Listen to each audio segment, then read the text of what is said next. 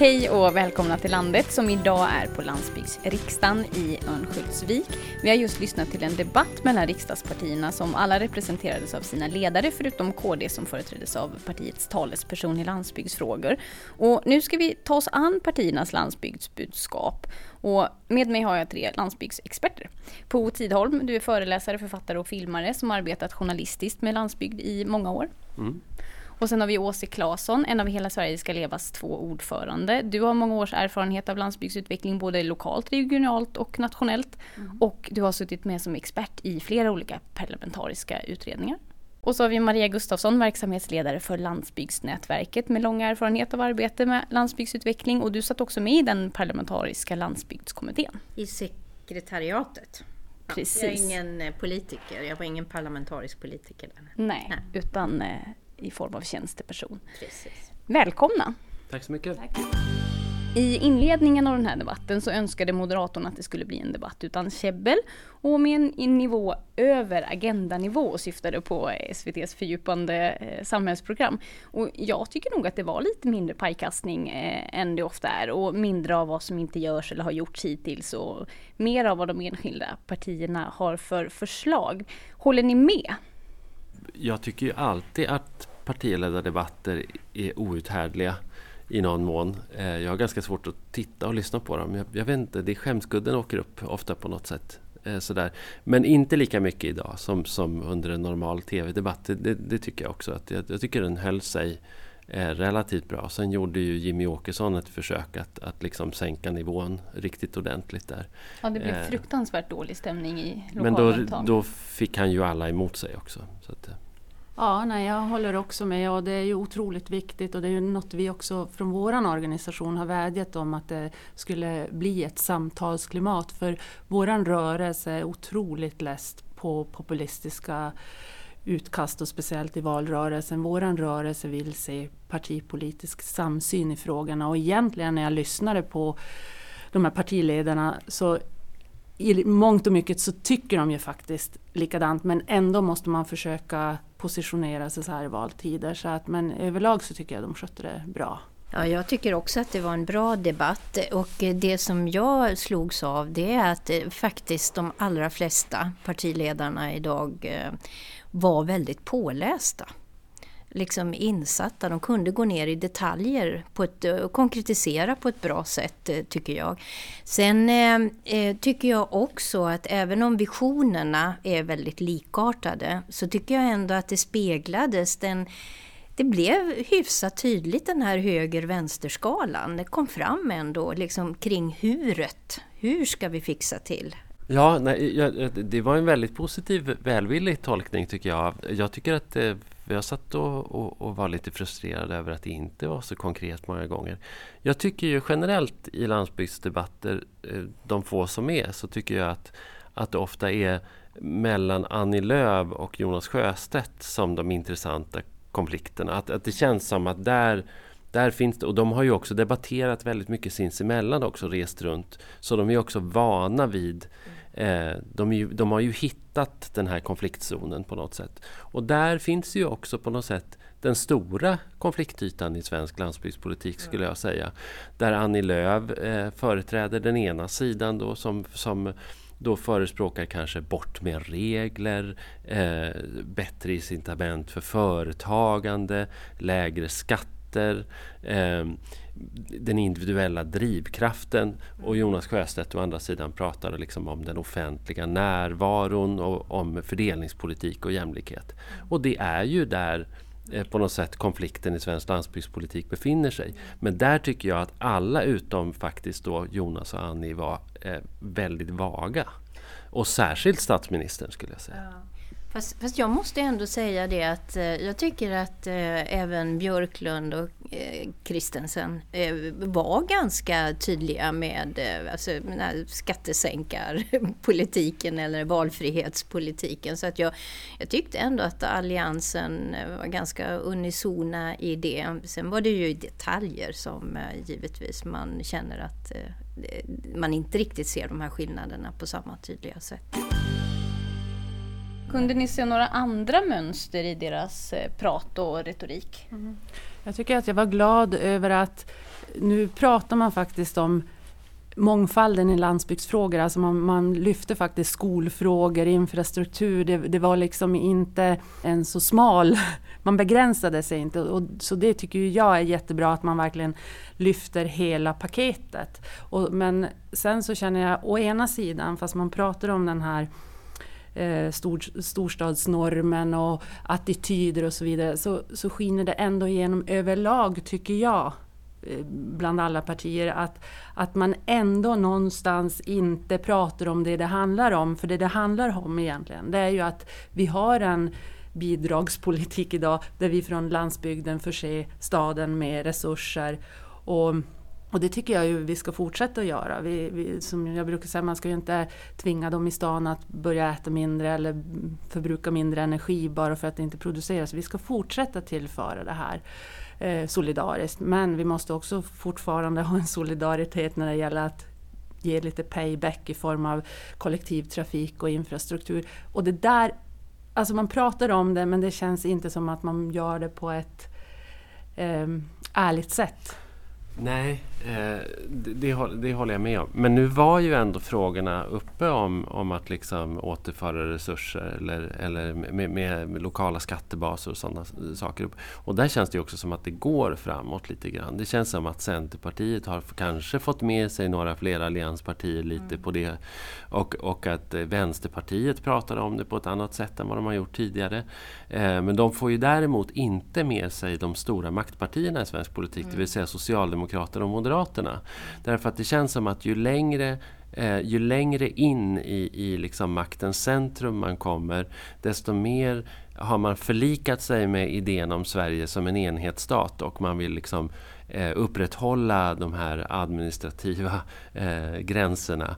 Och, och, och, så, så att, jag tycker att det, det, det är småpartiernas privilegium i den här diskussionen att positionera sig när det gäller lokala skattebaser och återförsel av resurser.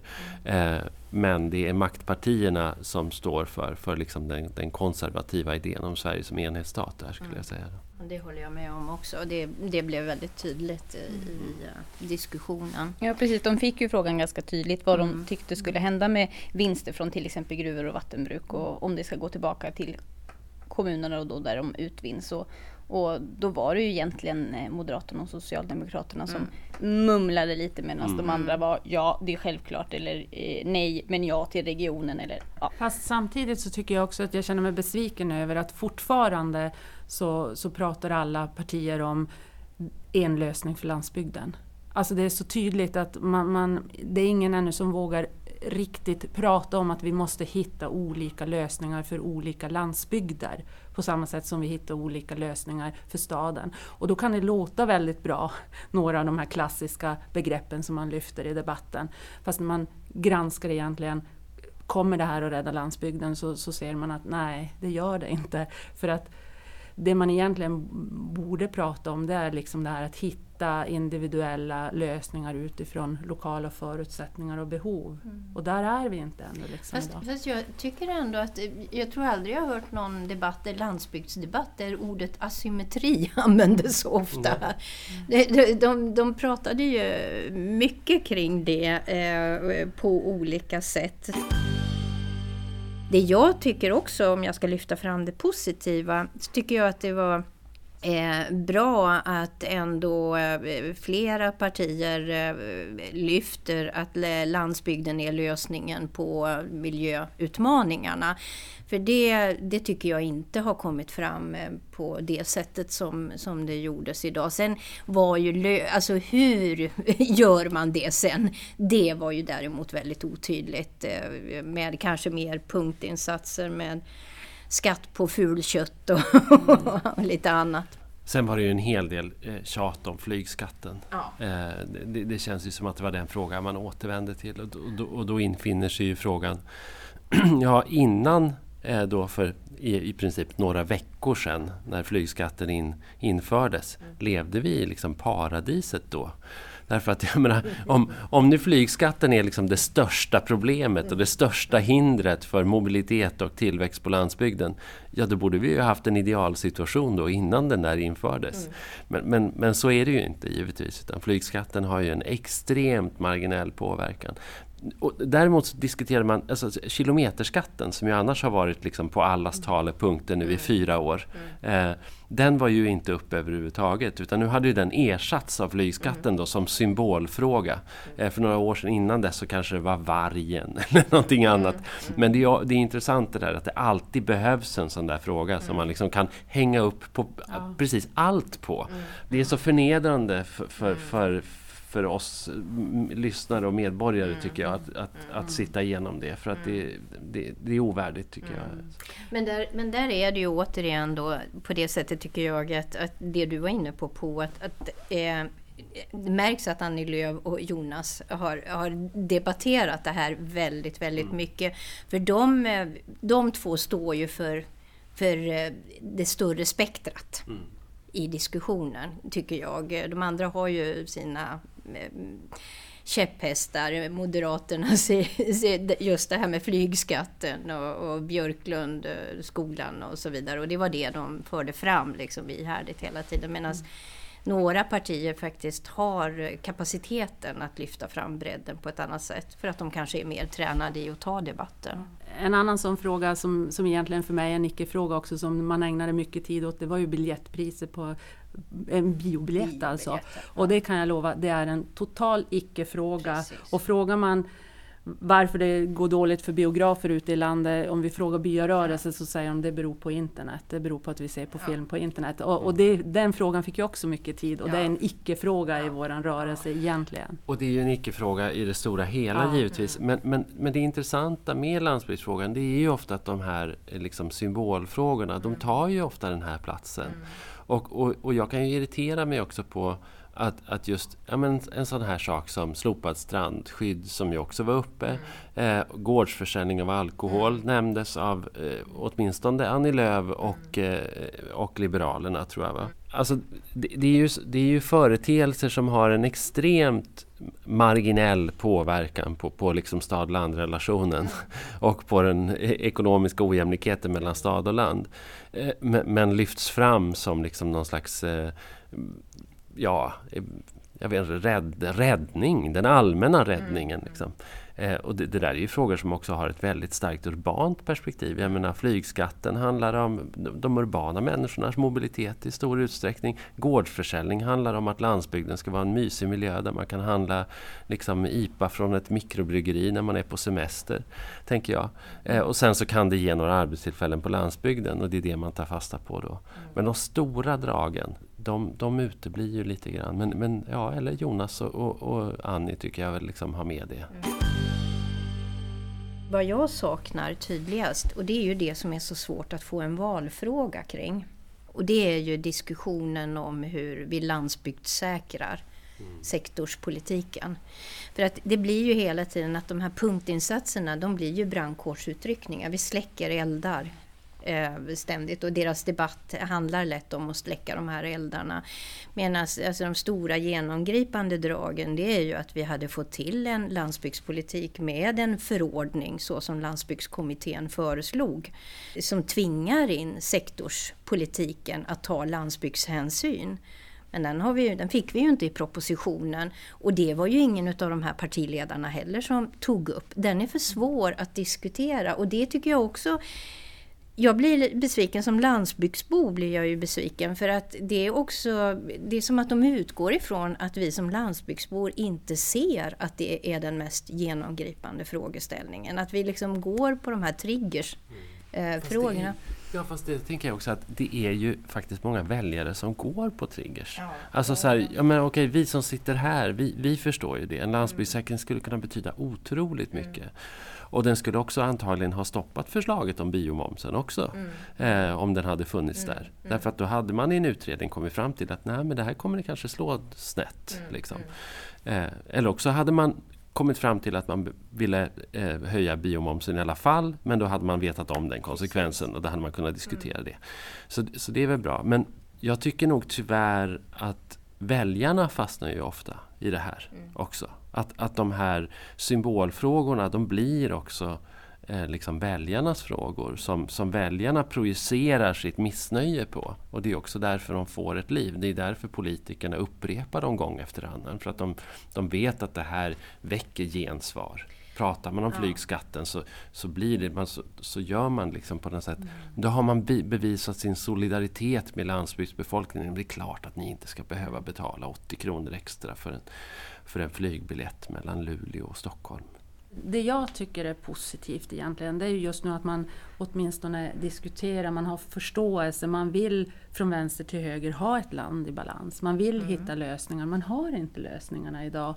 Det jag tycker är synd att man, man eh, fastnar fortfarande i att slänga ur sig hur mycket miljarder det behövs till det ena och det andra.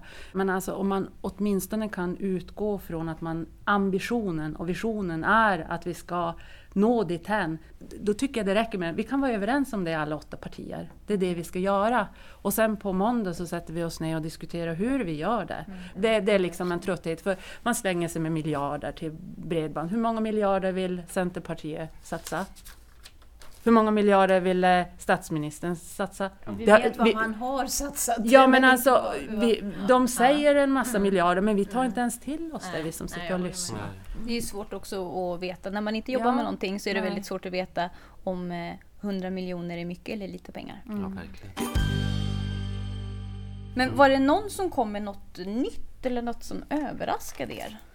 Vad jag förstår så eh, pratade Löfven om uppluckrade eh, strandskyddsregler. Mm. Och det är ju i sådana fall en, en omsvängning från socialdemokratin. Det har ju de inte velat ha tidigare. Eh, nu tror ju jag att, att effekterna för svensk landsbygd är relativt begränsade även vid en uppluckring av strandskyddsreglerna. Men, men det, det är väl, tror jag, konkret den enda, den enda nyheten som kom fram. Det jag tyckte var ganska intressant det var att, att man, jag kände en osäkerhet bland både bland de två blocken då, att man var inte så samstämmiga egentligen, till exempel när man diskuterade de här snabbhastighetstågen. Där kände jag en osäkerhet där Annie var lite positiv medan några av hennes kamrater mm. var negativ och samma eh, när det gällde då eh, Norrbotniabanan till exempel. Det, de, där blir man helt plötsligt väldigt vag. Då, då ville inte de borgerliga partierna bekänna färg och tala om... Kristersson duckade ju ja, helt och hållet. Ja, så det, det, är ett exempel på det jag menar att man Å ena sidan så pratar man för en sak, å andra sidan när det blir det här konkreta, vill man satsa på en Norrbotniabanan? Ja, men då kommer de här gamla, bor ju ingen där uppe. Det var ju dessutom... Då, då, då, ligger det i bakhuvudet, fast man kan inte säga det rakt ut. Men det kände jag, en, en, eh, där finns det ingen klar linje tycker jag mellan, inom blocken. Och det var ju kanske den frågan där det blev tydligast eller mm. så, att det var mm. svårast att få några ja eller nej ja. svar. Liksom, det var dessutom, eh, Jan Björklund stod ju och sa att Alliansen hade drivit på för byggandet av, av Norrbotniabanan. Vilket ju inte alls är sant. Eh, utan de, de eh, motarbetade ju Norrbotniabanan. Och eh, Anders Borg var ju till exempel, han var ju, han var ju helt och hållet motståndare till utbyggnad av järnväg. Han sa ju att eh, Norrbotniabanan den, den eh, kommer absolut inte att byggas. Jag kommer ihåg det här för jag tycker att det här, jag har använt det här som exempel för jag tycker det är väldigt intressant. För han sa ju så att Norrbotniabanan ska absolut inte byggas för den har enbart regional nytta. Eh, och, och det är intressant då därför att därför det, det avspeglar ju hur han ser på, på norra Sverige. Att det som har regional nytta i norra Sverige det har inte nationell nytta. Eh, men så skulle man ju inte se på, på, infrastruktursatsningar i södra Sverige så att säga, utan en infrastruktursatsning, alltså så här, tunneln genom Hallandsåsen, eh, den, den, har ju regional nytta primärt. Det är på väg till Paris, får du ja, tänka precis, på. Ja, men exakt. Eller det, det, är också en järnväg som knyter ihop stora urbana centra och då har det plötsligt inte regional, centra, eller regional nytta längre. Så att jag, jag minns ju det här att, att, att det fanns ett väldigt starkt, liksom, verkligen eh, ideologiskt motstånd mot Norrbotniabanan. Eh, och det, det, kanske lever kvar i Moderaterna för, för Kristersson ville ju absolut inte eh, mm. svara på om han ville ha Norrbotniabanan. Mm. Men där, där finns ju en skillnad. Sen blev jag också väldigt glad över att statsministern faktiskt nämnde, där kände jag yes, för han sa faktiskt så här att att mm, på något sätt uttryckte han att eh, på samma sätt som, som det var självklart att alla skulle ha elektricitet ska det vara självklart att alla ska ha bra uppkopplingsmöjlighet. Mm. Och då, då tänkte jag, ja äntligen har man förstått hur viktigt det är. Mm. Sen är det ju då frågan om hur, hur liksom mycket pengar och hur ska lösningarna se ut. Men, men det tycker jag är bra att man uttrycker det i alla fall. Mm. Liknelsen med elektrifieringen av landet den har ju funnits i sådana här eh, sammanhang väldigt, väldigt länge. Men mm. kanske inte hört från politiker på det sättet mm. förut. Det är knappt fyra månader kvar till valet och än så länge så har ju inte landsbygdsfrågor fått särskilt stort utrymme i media förrän kanske den här helgen då.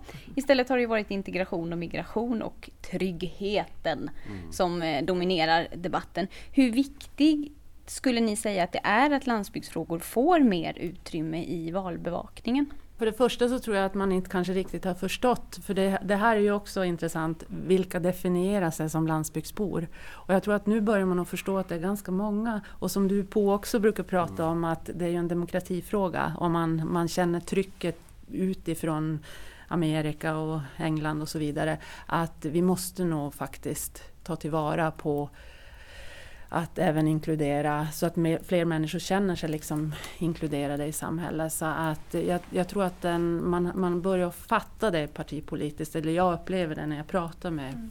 partipolitiken, att eh, man, man liksom kommer fram och säger vad ska vi göra? Och, och det är en helt ny inställning men, men eh, jag har förhoppningar om att vi kommer att se det än mer men om man jämför återigen fyra år sedan, då fick vi inte ens med partiledarna. Det kanske var någon enstaka som var på plats då och debatterade på det här sättet. Vi har aldrig haft den mediaintresset som vi hade den här gången. Alltså så visst är det ett jättekliv framåt som ändå bådar gott. Och samma sak som du är inne på, så här med det sociala kontraktet. Alltså att, att eh, för politikerna så, så är det, det är ju inte en slump att Löfven och Bucht har åkt runt i alla kommuner och lyssnat på vad som är problemen och vad, vad, som behövs och så. För att alltså det är ju en överlevnadsfråga. Man inser ju att det är beroende på hur vi räknar. Det är ganska många väljare det handlar om. Och eh, det är många som känner att, att de inte har det här sociala kontraktet med eh, mig som medborgare och, och den offentliga sektorn krackelerar. Och det måste repareras. För, och, det, och det är ju, jag tänkte på det när de hade den här diskussionen om eh, både tryggheten men också när det hettar till här kring rasism och demokrati, hotet mot demokratin. Att egentligen så, så det var ingen egentligen som tog i det här Brexit eller Trump-effekten på riktigt. Utan det blev, den, blev liksom, den blev så extrem, den diskussionen som uppstod mm. då. Va? Så att man, men jag tänkte liksom att någon borde ju ändå backa tillbaks också och reflektera över eh, frustrationen som gör att vi har många missnöjesröstare. Jag tycker väl kanske att eh Jonas Sjöstedt var inne på det lite ja, grann när han pratade om landsbygdsfrågan också som en jämlikhetsfråga. Men jag är ju också helt övertygad om att sambanden ser ut så, att man, att man är skrämd helt mm. enkelt. Det handlar inte om att man, att man liksom helt plötsligt har ett bultande hjärta för svensk landsbygd. För det, men det kanske, det kanske man har, men, men jag tror att den, huvudorsaken är att man är lite uppskrämd helt enkelt av valet i Tyskland och Frankrike och, och Brexit och Trump och, och, och sådär. Man har, man har lyssnat på statsvetarna där och förstått att, att det här måste vi prata om. Samtidigt med det sagt så kan jag alltid känna att, att jag tycker att det är i någon mån olyckligt om landsbygdsfrågan blir just en landsbygdsfråga. Mm. Eh, därför att det på något sätt implicerar att det skulle vara någon typ av särintresse för landsbygdsbor. Eh, det som vi allra mest skulle behöva nu under de här återstående månaderna fram till valet det är ju att landsbygdsdimensionen finns med i varje befintlig eh, valfråga. Att när vi diskuterar migration så diskuterar vi också hur migration eh, behövs på landsbygden och hur integrationsarbetet ser annorlunda ut på landsbygden kanske än i Malmö. Mm. Och när vi diskuterar eh, vården så ska vi inte bara diskutera mm. Karolinska och cancerköerna och miljonrullningarna utan vi ska också diskutera förlossningsvård i Norrland. Och det är kanske för mycket att önska. Men jag, det, jag hoppas det i alla fall. Ja, men, och där, men där tycker jag ändå också, nu kommer jag, jag låter som väldigt optimistisk ja. känner jag, men jag ser fördelarna.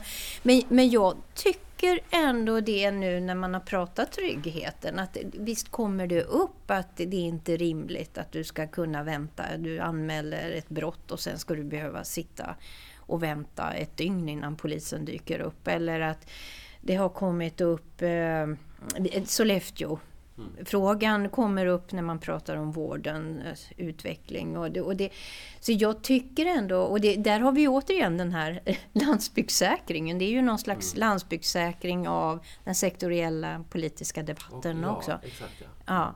Så att jag, jag har ju tre decennier bakom mig nu med liksom det här äh, arbetet. Och jag tycker ändå att det är annorlunda den här gången. Jag måste säga det när man lyssnar på debatten. Ja, det är otroligt stor skillnad.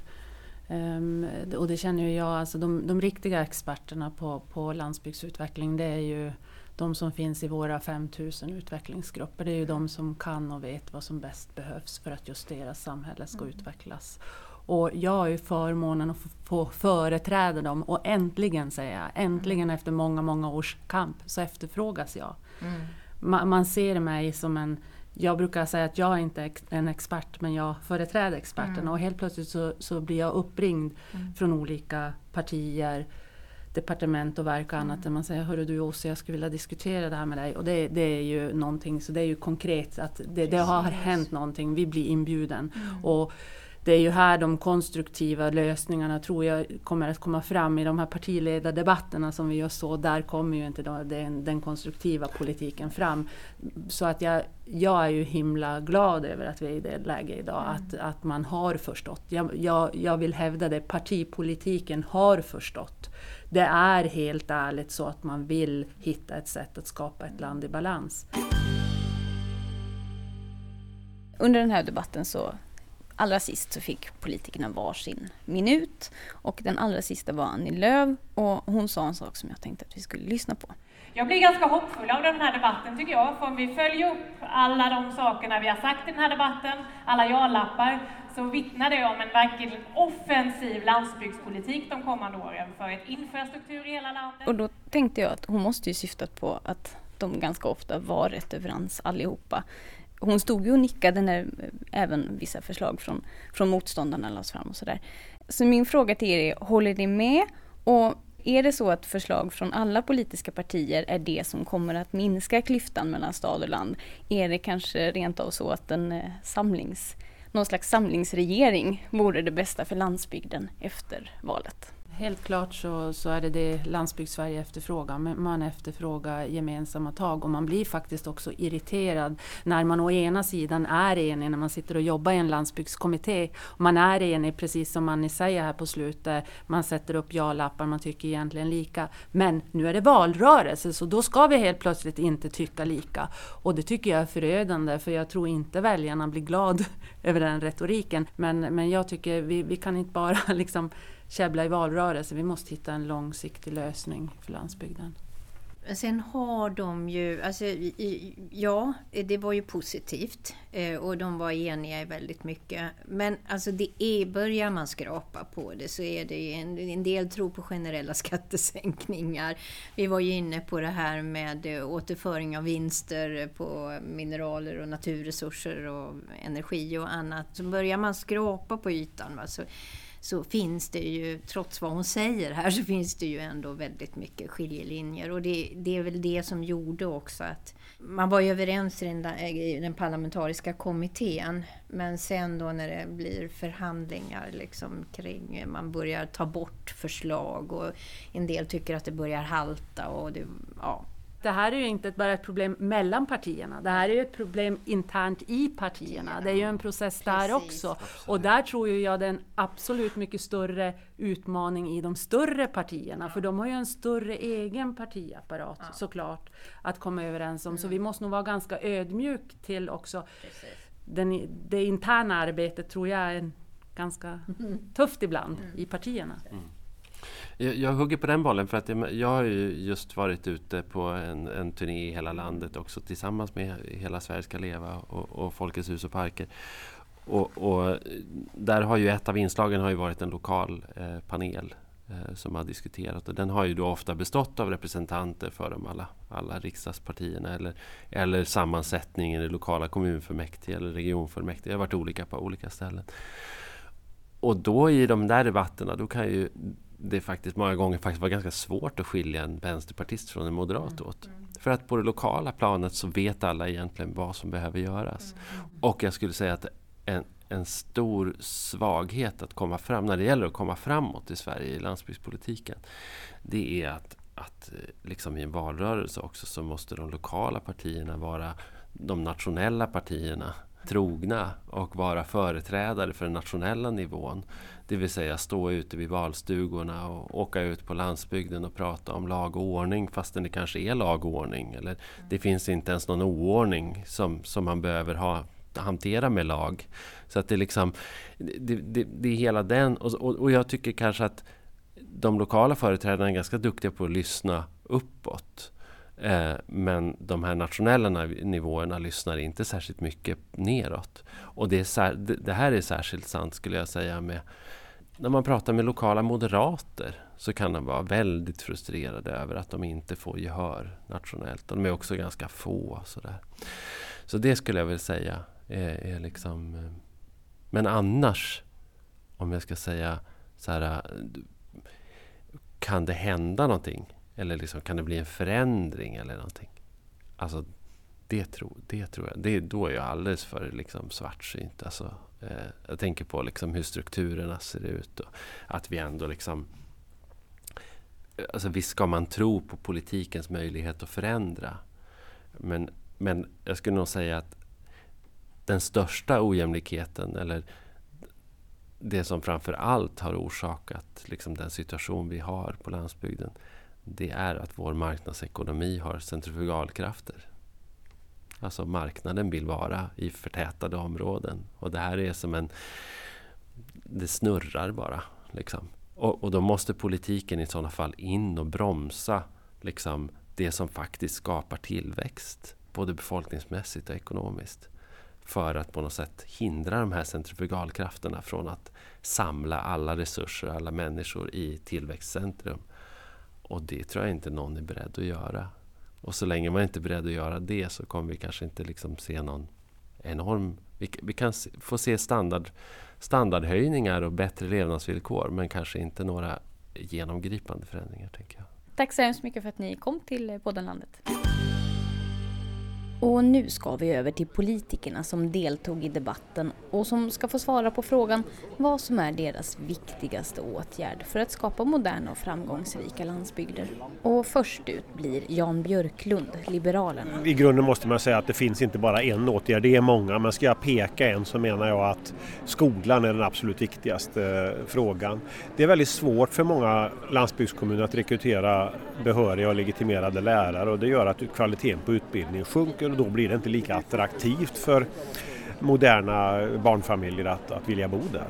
Annie Lööf, Centerpartiet. Det handlar om eh, jobb och företagande i hela landet. Det handlar om sänkta kostnader för att se till att jobbskapande kan växa fram. Det är det som är motorn. Det handlar om bönder, det handlar om industrier, det handlar om tjänsteföretag, det handlar om välfärd. Att få det att fungera i hela Sverige är ryggraden. Jimmy Åkesson, Sverigedemokraterna då väljer jag ändå den offentliga välfärden och framförallt hälso och sjukvården. Därför att det, när jag har rest runt i landet nu så har jag noterat att det är det som allra flest pratar om och oroar sig för. Eh, så jag tror att där måste staten ta ett större ansvar för att likvärdigheten ska öka över hela landet. Stefan Löfven, Socialdemokraterna. Ja, nej, men det, det, är jobben, det är jobbfrågan som är den viktigaste. Se till att uh, människor kan försörja sig på landet. Det är sist och slutligen det som avgör välståndet. Ulf Kristersson, Moderaterna. Jag ska bara välja ett då, ska jag säga att, att statens egen verksamhet måste fungera. Vi måste ha poliser över hela Sverige, utan det funkar ingenting annat.